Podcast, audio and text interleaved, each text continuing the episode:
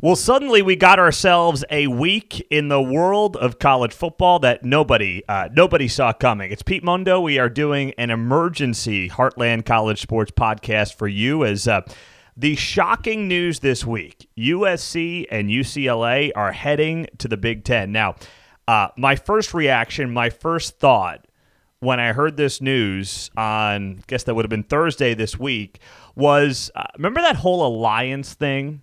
Like, I just started laughing to myself about the alliance. What was the alliance? Remember 1 year ago, right after the news came down that Oklahoma and Texas were leaving the Big 12 for the SEC? If you recall what happened at the time, there was this alliance that was formed between the Big 10, the ACC, and the Pac-12. And the alliance, it was a press release they put out. It wasn't, you know, any kind of piece of paper, wasn't worth anything, but the alliance was all about these three conferences working together, not poaching each other's teams, putting the student athlete first, talking about the educational missions, and it was all BS. Everything about it was BS, and that's exactly where my mind went when we found out that, and it was a done deal by the end of the day, that USC and UCLA were leaving the Pac-12 for the Big Ten. I was like, this thing was always worthless. They hyped it up, and it meant nothing. It meant absolutely nothing, because college football, like it or not, is driven by money and power. That's it. That's fine. It's now just out in the open.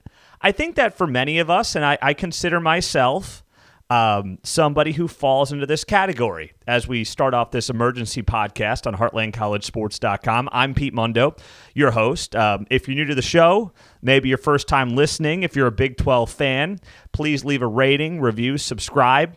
You get a free Heartland College Sports koozie when you do that, and send me a screenshot of your rating and review to Pete Mundo, M-U-N-D-O, at HeartlandCollegeSports.com, because I know we're going to have a lot of new listeners coming in with this bombshell news this week.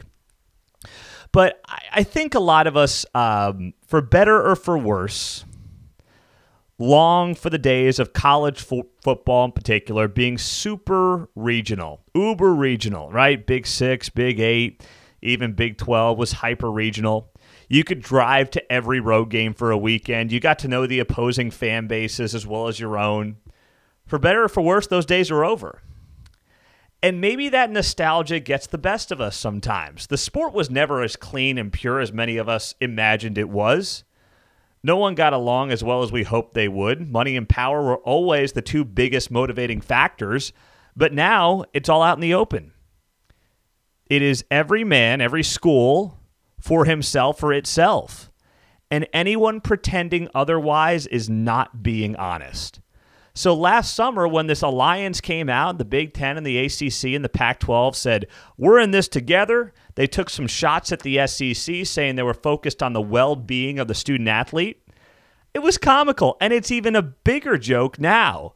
The well-being of the student-athlete at USC and UCLA to go, what, to a Tuesday night basketball game against Rutgers, 3,000 miles away, fly back in time for, what, a 9, 10 o'clock class in the morning?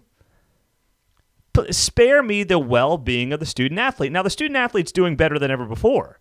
We know that. Student-athlete, between the transfer portal, name, image, likeness, basically pay for play. I mean, the student-athlete's doing great in terms of, you know, making money off the sport. That's fine as well. To a degree, I've said for a long time, the pendulum has gone from, you know, one direction, and it has swung too far the other way.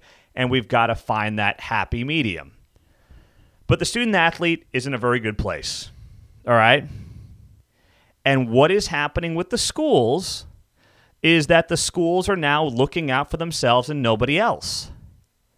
You know, I think the Big 12, the new Big 12, sans Oklahoma, Texas, those 12 teams feel like they are actually all pulling in the same direction. For the first time, probably since the founding of the Big 12 itself in the mid-90s, going back almost 30 years now, it does feel like you have 12 teams on the same page. Texas is not there to bully, you know, its way around the conference.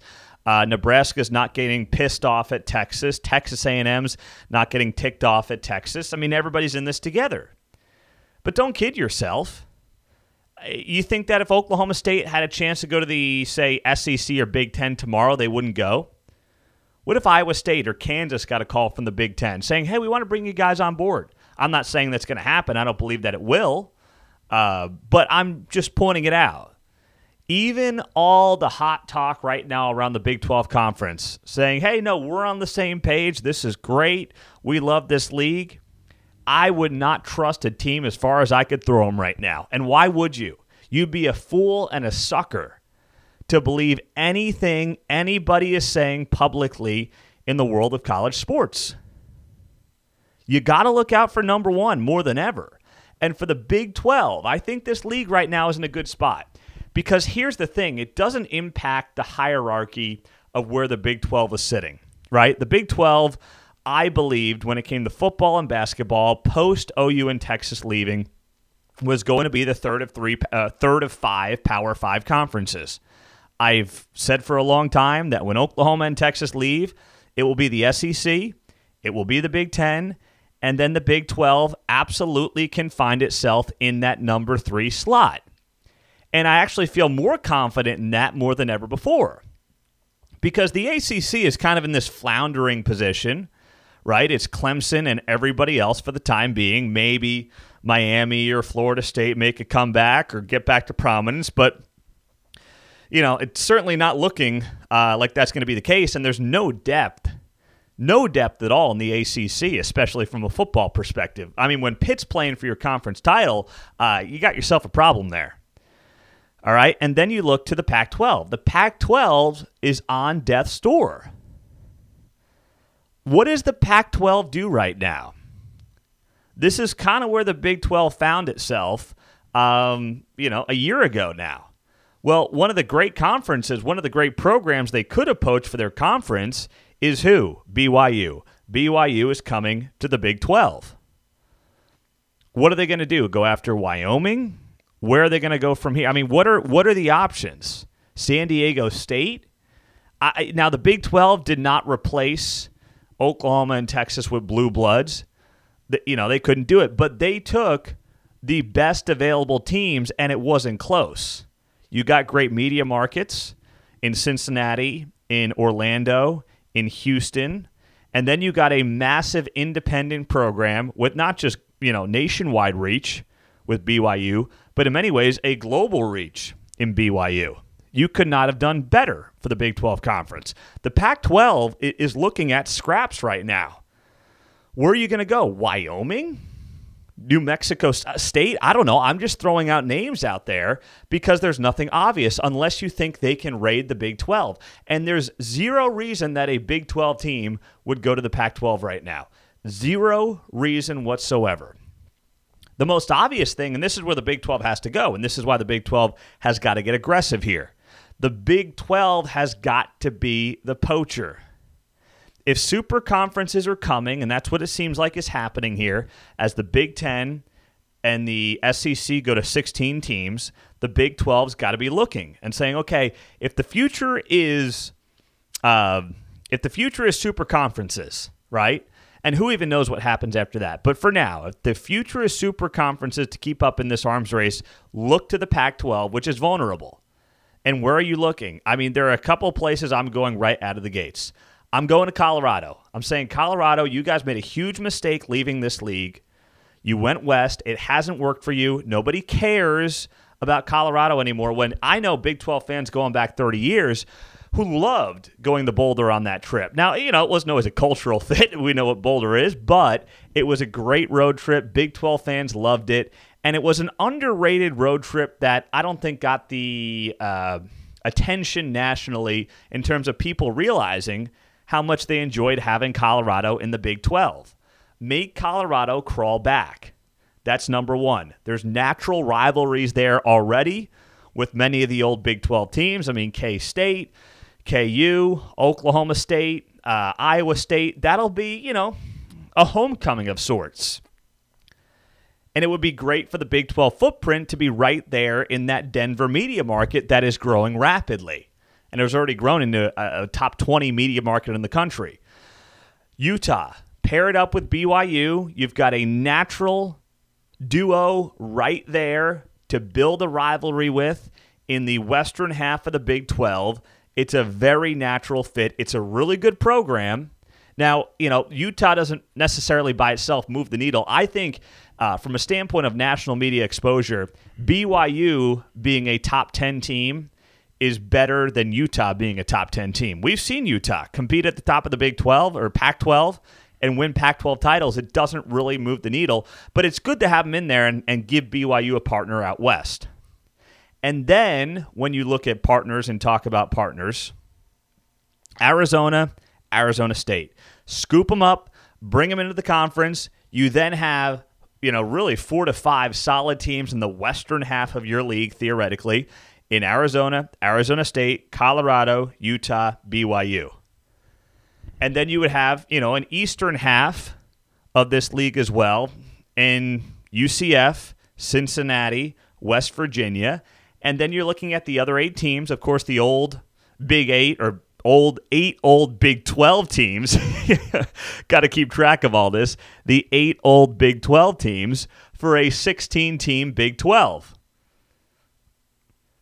That's what the league's got to be doing today. And Brett Yormark, who got the job this week or officially was announced as the new Big 12 commissioner this week, he has got to be working hand-in-hand with Bob Bowlsby to get this thing done. All right, because I know Yormark is kind of in this new place, unique place. He doesn't know college sports, the new commissioner. He's a pro sports guy, Rock Nation guy. But Big 12 cannot wait here. All right, this is a dog-eat-dog world. I know it's cliche, and everyone's saying it's the Wild West. But, I mean, you know, there's a reason that's become a cliche because it's the best way to describe it, and it's true. It's the Wild West. So get moving, get going. Don't rest on your laurels and say, yeah, we've got UCF and we've got Houston and BYU and Cincinnati, and it's great. The race is on the 16. The SEC is there. The Big Ten is there. Now, there's one big fish that everybody's talking about. And you know who that is, right? That big fish is Notre Dame. We know the Big Ten desperately wants Notre Dame. I don't know what the language is in the contract that would prevent Notre Dame from leaving for the Big Ten right now, or the Big 12, or the SEC. But they can go wherever they want. The pitch for the Big 12 is this. You can go to the Big Ten. You can go to the SEC. You will not have the voice that you will have in the Big 12.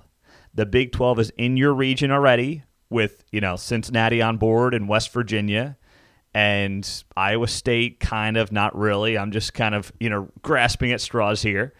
But you can come into the Big 12, and I'm not saying you get preferential treatment, but let's be honest. Notre Dame walks in the door, and there's some cachet and pizzazz to that. You will get a seat at the head of the table in the Big 12 in a way that you will have to fight for a little bit more in these other leagues. Now, Notre Dame may say, we don't really care. You know, these other leagues have great value to us. The Big Ten, clearly, let's be honest and be fair, does have the best institutions from an AAU perspective. How much does that matter to Notre Dame? You know, I don't know. I can't answer it. But you at least make the call.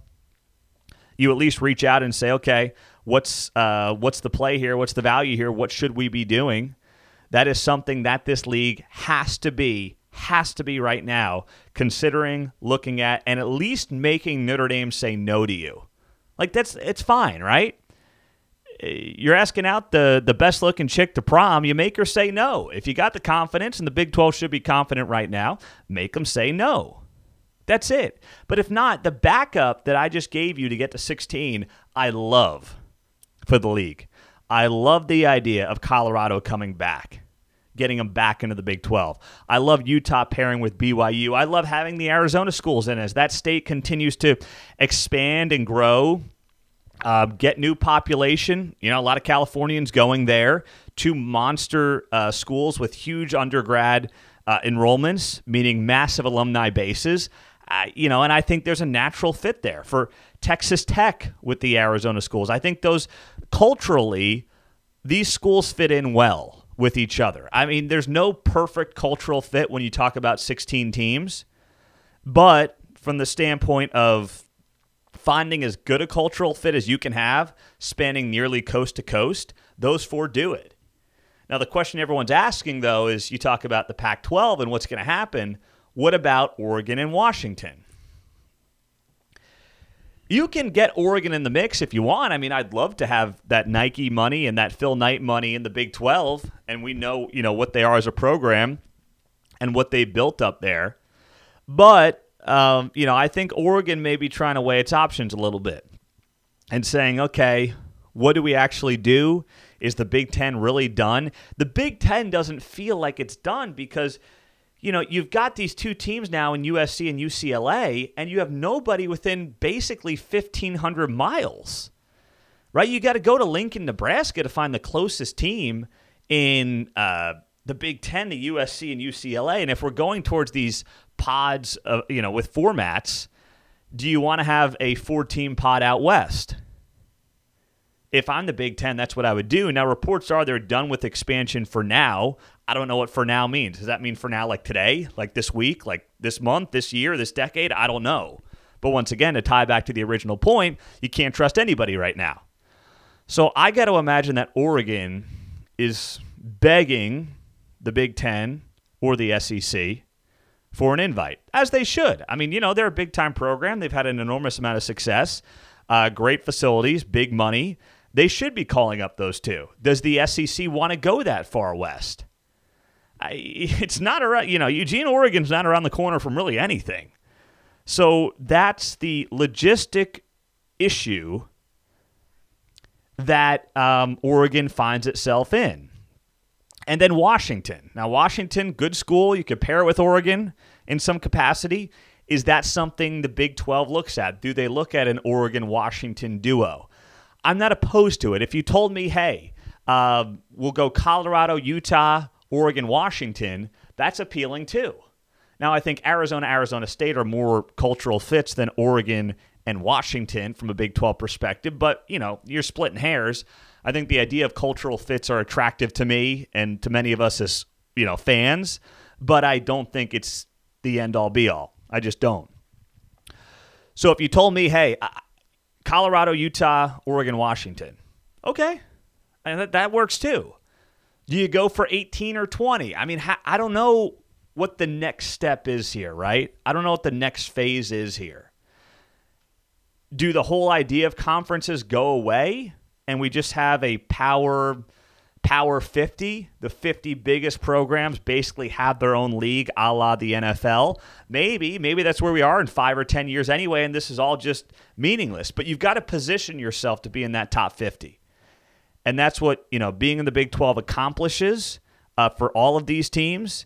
It gets their revenues up, and also you have to look at this because this is the driver here. This is all about TV money. This is all about how can we make as much money as possible on the TV end to then go around and flip ourselves to Amazon, CBS, NBC, whoever. I mean, I didn't mention ESPN and Fox because I don't think the Big 12 should do business with ESPN anymore. ESPN is going to be all about the SEC. And, you know, the Big 12 is going to be stuck on ESPN 17 with the way things are trending. And you might say, well, what does CBS offer? I mean, CBS would have big CBS Sports Network. They own Paramount. You could stream games on Paramount+. There are options there. Amazon's now involved with the NFL. They'll start to know what they're doing. And who knows who else pops into the equation here.